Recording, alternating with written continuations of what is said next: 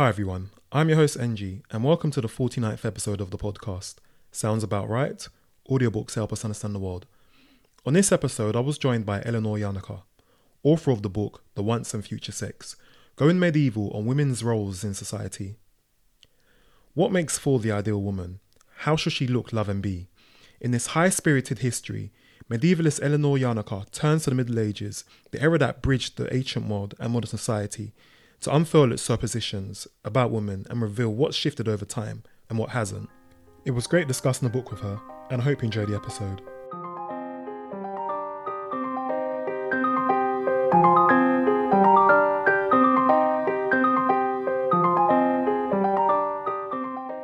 So, the first thing I want to run by you, or highlight rather, is that you say in the intro that if we want to understand how Western society got its current attitudes about women, we must retract its steps back to medieval Europe. How heavily would you say medieval Europe has influenced society today? And is that the main reason why a book like this is necessary? Hmm, that's a great question. So I, I think that oftentimes people overlook how much medieval society has influenced us. Because, you know, that's kind of like one of the highlights of modernity is specifically doing down the Middle Ages and saying, oh, it was this time of idiocy and nobody knew what they were talking about. And everything is always better in the modern world. But surprisingly, that attitude allows lots of the sort of medieval sociological ideas about, well, anything really, but certainly gender to kind of slip through unnoticed. So, what we tend to do is keep the same conclusions about women that the medieval period has. So, essentially, you know, women are kind of a sort of not a man. They're not as good as men. And, uh, you know, they always need to be kind of kept an eye on because they sort of can't be trusted out in the world like men can. But what we also kind of keep as a result of that are specifically kind of knee jerk reactions about how, well, women are stupid. Women, you know, women can't be trusted. Women are overly emotional. You know, women are kind of like children. And these are big things that we, we do keep from the medieval period. But then what's really surprising is that there's all sorts of common sense ideas about what women are or why you have to have these ideas about women and why they have to be kept controlled that we've completely jettisoned right? So, you know, the idea, for example, that women are insatiably horny is something that we've completely got rid of. Um, and we've actually gone in the opposite direction to women are not interested in sex at all, which is, is no better. You know, it's not, it's not better to think that. But one of the things that I think is really important about seeing these differentiations, you know, seeing where we are keeping the same ideas is important, but so is it important to see actually, we've completely changed ideas about a lot of things, but we've kept the position of women the same. And so when you realize that we change things all the times as well, then this helps us to understand oh wait no this is really a social construct you know the gendered ideas about what a woman is supposed to be or how they ought to be treated in society are just things that we're making up constantly. And there isn't some great thread that shows that women have always been thought of as one particular thing, which means we need to keep doing it for, I don't know, the sake of kind of like a, a historical line. And and we can just stop doing it. But until you really understand how these things are constructed it's very difficult to have those critiques i think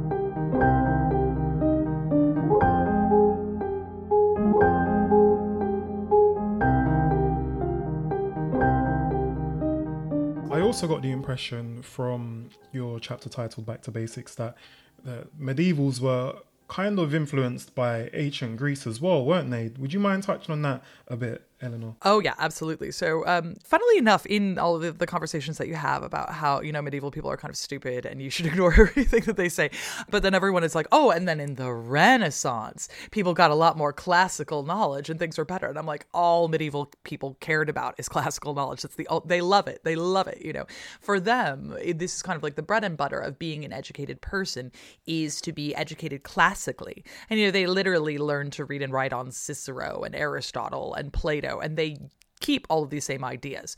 So ideas about um, women, for example, in the humoral theory, you know, humoral theory being classical, uh, which is the idea that kind of the, the, humans and the world and everything in it are made up of the four elements, which are earth, air, fire, and water. In humans' bodies, this corresponds to the four humors, which is blood, black bile, yellow bile, and Uh, oh yeah, the thing that means um, like mucus. I can't remember now. Ah, oh, great historian work here. It's going well. so, uh, but part of that is corresponding. That everything is either hot and dry, cold or wet. And so men are hot and dry, and women are cold and wet. And this is kind of a way to see them as physical objects and beings. And that's a very, very a classical way to describe women and think about women. And medieval people are just like, yes, that's absolutely the case, you know. And Aristotle kind of goes a little bit further than this. And the way that he says that we should consider women to be is that women are kind of like deformed men or inside out men. So, as far as Aristotle's concerned, the default human being is a man, and then something happens during pregnancy that is bad, which ends up making a woman. And medieval people are like, yes, this is great. I, will take it all. I believe every single word of this. And then all they do is kind of then slap some Christianity on top of it. And that's kind of how you get medieval ideas about women. And, you know, that's a really easy thing to do because you just kind of look to the Adam and Eve story and you're like, oh, look, it says here that women were made after men. Just like Aristotle says, right? And oh, they're responsible for all the sin in the world. Great, you know? and then that and that's what makes um, medieval conceptions of women, and and they're very very close to classical ones. There is the the major differentiation is Christianity as opposed to paganism. So it's not as though you know women were really seen as being on par with men in the classical era. They are no more enlightened uh, than medieval people were at all whatsoever. And I think that that's really lost a lot of the time. There are these kind of assumptions that are made that oh well everything was quite equitable i don't know in greek society or something and i'm like oh baby it was still a slave state you know like ancient athens was not like some kind of wonderful place to be unless you were literally aristotle but i think everybody kind of thinks that they are going to be aristotle if they go back in time so that's where we get these ideas I'm glad you mentioned like the biblical idea as well because I wanted to also ask you what were the similarities between medieval and Christian texts? Oh, yeah. So basically, the church fathers who exist in kind of late antiquity, so that's to say before, well, Western Rome falls, we're not quite at the medieval period yet, they shape a lot of these ideas. So these are people like uh, St. Augustine, St. Jerome, and they, uh, Tertullian, people like this, who, who sit down and write biblical commentaries and theology. You know, the people who are really hammering out, well, what does it mean to be Christian? What are these ideas that we want? And a lot of this, especially when it is is in regards to women is expressly about sexual things. So, really interestingly, St. Augustine has this kind of idea that in the Garden of Eden before the fall of man, sex would have existed, but it wouldn't have been sexy. And this is kind of like the thing. So, so when Eve eats from the tree of knowledge and Adam and Eve become aware that they're naked. It's not the knowledge of their nakedness that's the problem. The problem is that they find that sexy and they're turned on by it. And so that's what introduces sexual sin to the world. And so because Eve is the one whose idea was to eat the fruit of the tree of knowledge. She's kind of responsible for sexual sin being brought into the world. So sexuality is kind of pinned on women right away. And then in addition to that as well, you know, from a Christian's perspective, their ideal is that, you know, the ideal human isn't going to have sex. You know, the ideal human is going to be St. Jerome. St. Augustine, not so much. St. Augustine had plenty of sex before he joined the church. You know, he's kind of a, a late comer to the whole thing. But you, are going to be someone who is necessarily celibate and you're just going to, like, to devote yourself to God and make it through life that way. And obviously, the church understands that most people aren't going to be cut out for that, but still, that that's the ideal. And so, because the ideal person is going to kind of forego sex, they're going to be really religiously centered and religiously minded. Well, that's what men can do right? Because men are naturally, quote unquote, more rational. And because they're more rational, they're more religious and they know that sex is bad for them. And they're like, oh, well, women can't do this because they are stupid and horny. And so uh, there's this, you know, kind of way of automatically classifying people as not going to be able to live up to the ideals of Christianity, and women are just automatically at a lesser place because of it. And then everything else sort of follows on from there. But it is quite interesting um, how these guys who are meant to be celibate, how much time they spend thinking about sex. They're just constantly thinking about it and writing about it and, and then accusing women of being the ones who think about it all the time, which is quite funny. Um, but it really all kind of stems from there in, in a lot of ways. Hmm, yeah, you're right. Theologians had a lot of things to say, which I eventually want to speak to you about as well.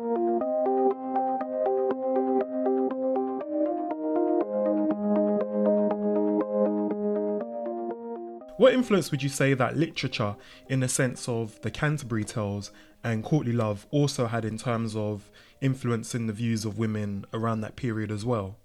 Yeah, so the Canterbury Tales and courtly love literature are really fun to look at because this is when we are getting down to well, what do ordinary people think and what are ordinary people writing about? You know, and short, uh, Chaucer is a member of the nobility. You know, he's really rich, but anyone who's able to kind of write things down, they're going to be pretty rich because they know how to read and write, right? So it's like automatically you're probably in the higher realms of society.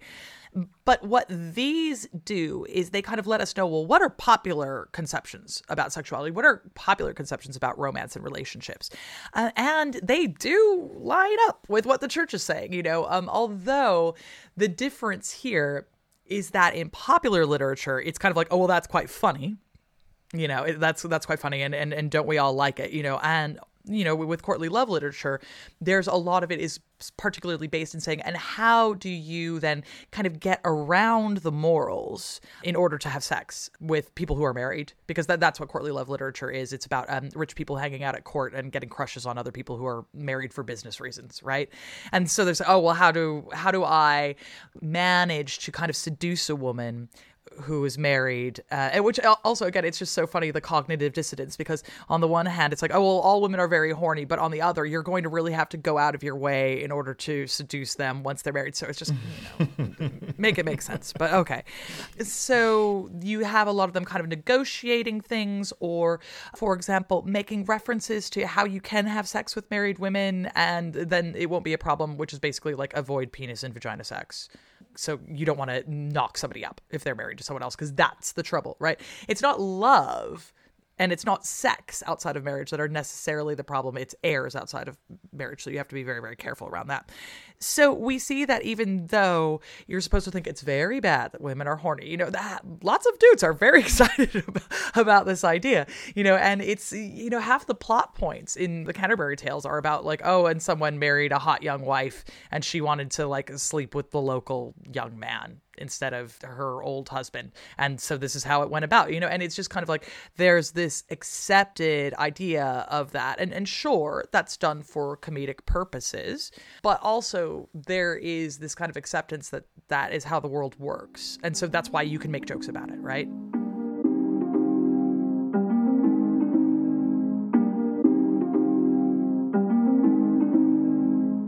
I want to talk to you about women's beauty and that's something that you expand on in the chapter men looking at women why were the medievals so vague in talking about beauty this I find so interesting because it takes them hundreds of years to, to start doing it. And uh, to be fair, it looks like, you know, ancient people were not great at it either. A lot of the time, especially for early medieval people and, you know, ancient Greek or ancient Roman people, what they will say if someone is considered beautiful is, she was beautiful. You're like, oh, great, thanks. That's really helpful. And, um, you know, partially, I think some of this has to do with the whole idea of, you know, beauty being in the eye of the beholder, where if you kind of write something down, then you're trapping it. And what if somebody doesn't find that to be beautiful? Then that's sort of what the question is. But, you know, I suppose if you go looking in ancient literature and, you know, you say, okay, well, where's a description of Helen of Troy? And this is what I say because that's what medieval people go looking for, right? Because they're like, we have to base everything off of classical ideas. So who's the most beautiful classical woman? It's Helen of Troy. And uh, ancient Greeks like, well, she was blonde. You know, and, and that's that's kind of like the most important thing about her. It's like she's very, very beautiful. And she's blonde. She's often has white shoulders and has like nice clothes. They'll say that she has really nice shawls, that sort of thing. And you're like, okay, great. So eventually, medieval people, though, they want to give literary depictions of women and they want to know, well, how do I write down a description of a woman who's hot? How do I do that? And in the 12th century, this makes sense because it's connected to this thing we call the 12th century Renaissance, where there's this big kind of like flowering in, in literature and art. And, you know, you see the rise of the universities, things like this. And they say, okay, well, we're going to figure out what it means to write about a beautiful woman. And there's two guys in particular, Geoffrey Vinsauf and uh, Thomas Landry. Yeah, there you go. And they write down how poets should describe women. And this ossifies this idea of what a beautiful woman should be. And basically, you kind of do a scan from the head to the toes, and she should have blonde hair, a high free forehead, which means that it, to us it kind of looks like a, a, receding hairline. They love that. They absolutely love it. It's their favorite thing. Um, she has to have black arched eyebrows, and it can't be a monobrow. White skin, red cheeks, white teeth, good smelling breath, white shoulders, small breasts, a pot belly, thick thighs and ass, uh, long legs, and small feet. And like this is this is what's hot. And it takes off so much that basically from that point on, if you see a picture of a woman in the Middle Ages and she's supposed to be beautiful, that's what she looks like. Like that, that's just it. They do not deviate from it. That is just what they look like. And, you know, even if you see women who exist in real life, oftentimes if they don't match up with that description, they'll just leave that part out. So, say if she's a brunette, they just kind of won't mention her hair color or you know eventually for example they they decide that gray eyes are the hottest kind of eyes. They've got this very specific thing for gray eyes. So if she's got brown eyes you just won't won't mention that you know th- these sorts of things. And that is interesting because it allows us to kind of read between the lines even if we see literary depictions that are really scant on uh, on on description later we'll say oh well she must be a brunette you know, otherwise, why didn't they mention she was blonde? Because they will let you know if she's blonde. But the other thing that's really quite interesting, I think, about a beauty standards, and one of the reasons why I really wanted to write about it, is that all of these things uh, really favor rich women so in the Middle Ages, these are all things that you can expect of. I mean, not blonde hair so much, but like, sure, if you've got time to dye your hair blonde, then it's more likely that you're rich, right? But you know, having white skin, well, that means you're not a peasant. You're not out in the field all day and getting a suntan. And um, having enough like kind of fatty foods that you've got a pot belly. Oh wow, like you're eating white bread. like that's that's good living, you know. And and again, you're not plowing. Like you're not working it all off. And you know, having like very soft hands. You're you're not working on a farm. You know all of these things are just basically saying she's rich, she's rich, she's rich, she's rich over and over again, which our idea of what beauty is looks pretty much nothing like medieval women at all. We tend to think that medieval women look pregnant, and we're sort of like, hmm, you know, whenever we see these idealized beauties. Uh, but for them, what this is saying is like, oh, this is wealth. You know, this is an ostentatious display of wealth, and we still do that. You know, we love that. It's like that whatever the hardest thing to be is, we're like, yep, that's the one. you know, and and that's how you can have you know rich women like the Kardashians like completely change their body shape because they've got the money for it, right? Whereas the rest of us are just kind of like stuck with it.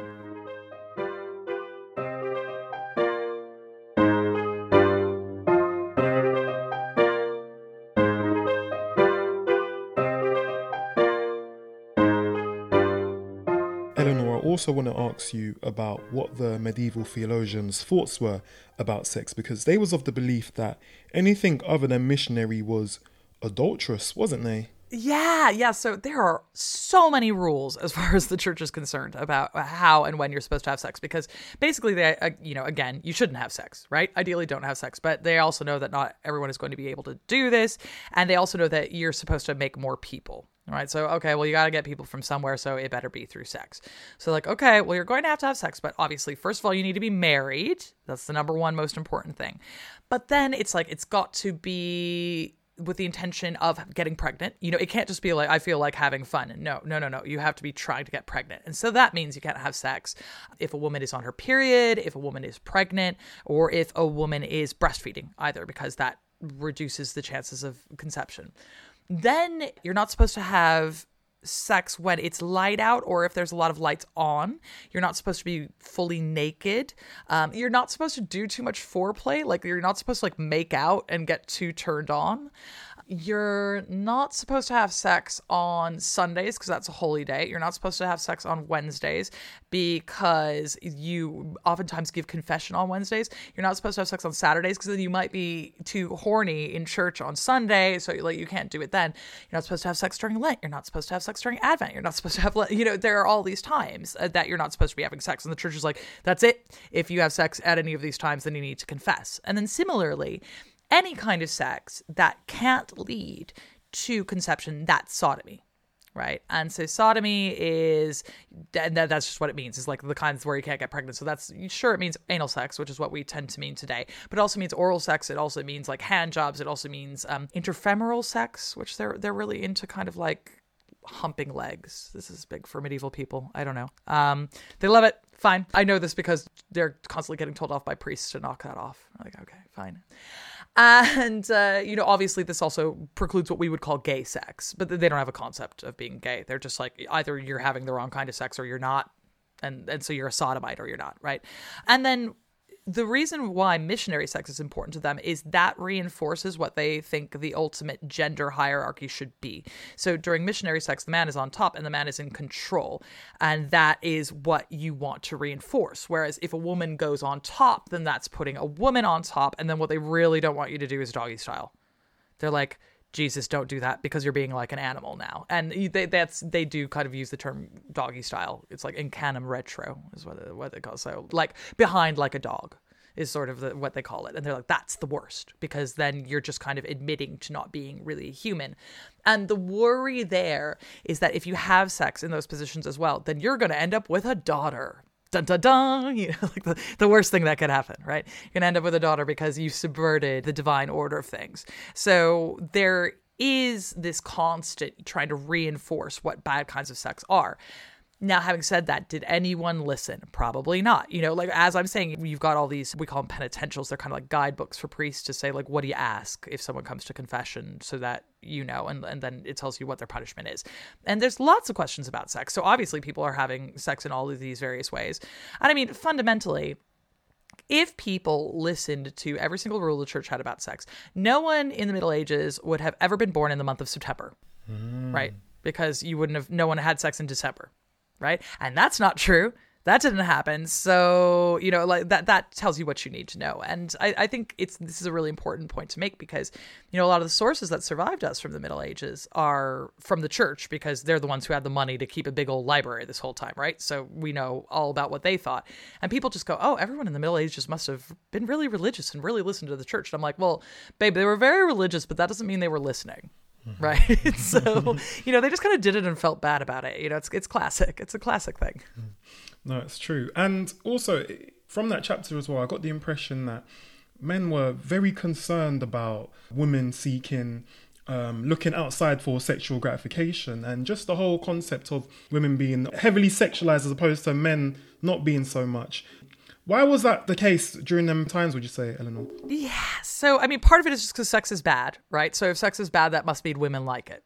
Fair right. Enough. So that, that's the, the, number one thing. So if anything's bad, women like it. The end. Uh, but then also some of it is just kind of observed. So I think that they talk about all the time is how um, women, when they have sex, want to keep having sex.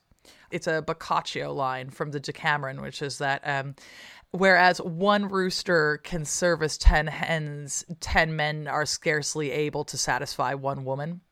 So, you know, there's this idea that women, the moment they have sex, they want more sex and they want more sex and they want more sex and they're they're constantly interested in it. And things like, you know, women could still be interested in having sex when they're on their period. Ooh, very bad. Well, they know they can't get pregnant. All these things will be brought up over and over again where they're like, well, cows don't do that. You know, cows are only interested in having sex when they can get pregnant. And so women are these kind of like very naughty sorts of people who are interested in all of the kind of sex that is sort of what the church is expressly saying is off the table. You know, women are a bit more interested in, you know, what we would call foreplay and what they would call sodomy. Why? Oh, because they're insatiable sex demons, right? You know, and, and they're they're trying to have sex for the wrong reason, which is to have fun. Whereas men are trying to have sex for the right reason, which is to have kids. So it, basically, it comes down to observed things about women, which you know we would all kind of go, "Oh yeah, all right." So that's that's like a thing we can see that that certainly still exists.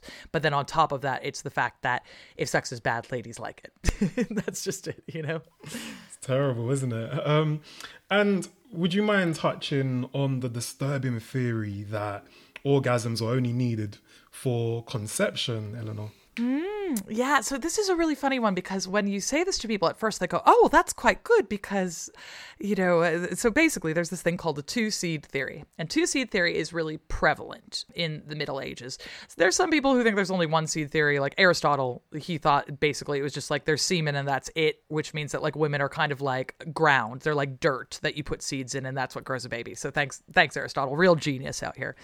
Um, but most people believe in two seed theory, which is that okay, well if men ejaculate when they orgasm and that produces reproductive material, then women also ejaculate during orgasm, but it's internal, so you can't see it. So there's this idea that women have semen as well as men. And then the thing that makes the baby is the semen mixing together, and then that's what makes a baby. And so then women will need to orgasm during sex if what you want is to get pregnant. And so, okay, yeah, like this sort of seems like, oh, that might be nice. That might be nice that, like, you know, you want women to orgasm during sex. But there's the downside to this, which is if a woman comes forward and says, Hey, I've been raped, and then she gets pregnant, everyone goes, Ah, but it seems like you had a nice time right? Because so you can't really have been raped because you're pregnant now. So there's automatically this flip side, which is actually quite negative there. And also, if we kind of think a lot of people in the Middle Ages, they're getting married for business reasons. Most peasants, they can kind of do what they want. Like, it's better to be poor in that respect because no one cares who you marry, right? So you might get married for love then. But if you're getting married for business reasons, like up among the nobility or even like among the guilds, if you're kind of like a middle class person in the cities, then you know like you just marry the guy or the woman that your parents told you to and this kind of like makes sense. And if you're just kind of having sex because you're like well i've got to produce an heir really you just want to get in and get out right? Like just just kind of do the right thing. And so if then it's just taking forever because there's this idea that you need to be orgasming. It's just like ugh th- th- there's this whole other level on top of it right? So it's quite interesting because when we talk about orgasms and women, we're kind of like, oh, that's that's quite great. That's very freeing and right on. And I'm like, well, medieval people found a way to make it bad. So congrats on that one. You know, fantastic stuff.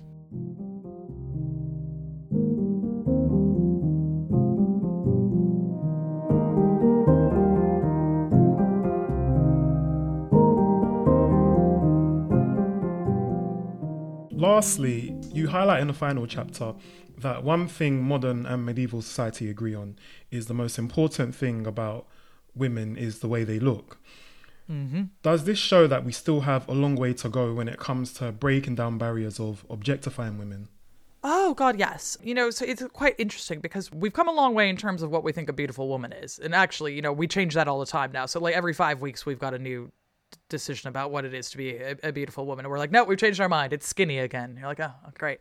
So that is kind of part of it. But it's always, always something that women have to be, right? The most important thing that a woman is, is beautiful. You know, you can be beautiful and smart, or you can be beautiful and kind, but you know, the thing to be is beautiful first. And the way medieval people think about this is that if a woman is beautiful, or anyone's beautiful, really, it means that they are basically in line with the divine wishes. So, someone being naturally beautiful, it's a sign that God loves them, right? It's a sign that God loves them. So, the trouble with that is okay, if you're a woman and you're told you're supposed to be beautiful and that being beautiful is a sign that God loves you, and what if you don't live up to that beauty standard? It's like, oh, well, the God doesn't love me?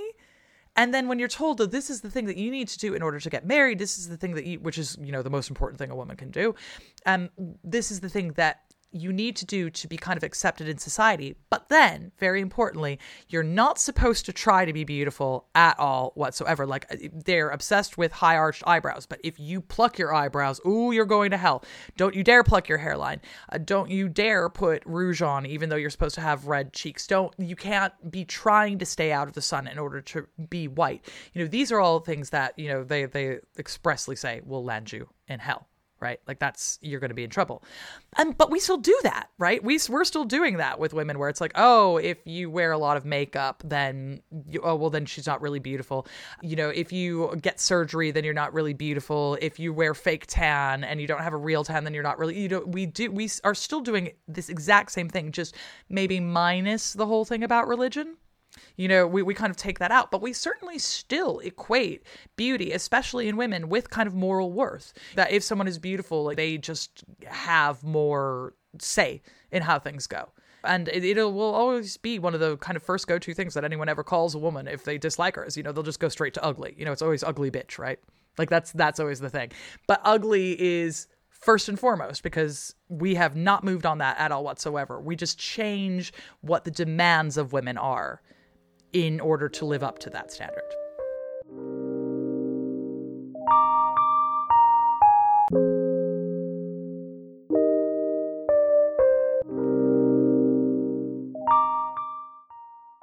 That was Eleanor Janega, author of the book The Once and Future Sex Going Medieval and Women's Roles in Society. The book and audiobook is available now, which I do recommend you to pick up and read or to give a listen to. A big thank you to Eleanor for coming on the podcast, and thank you for listening to this episode. If you enjoyed the episode, please rate the podcast and check out some of the previous ones if you haven't done already. And until then, I'll catch you on the next.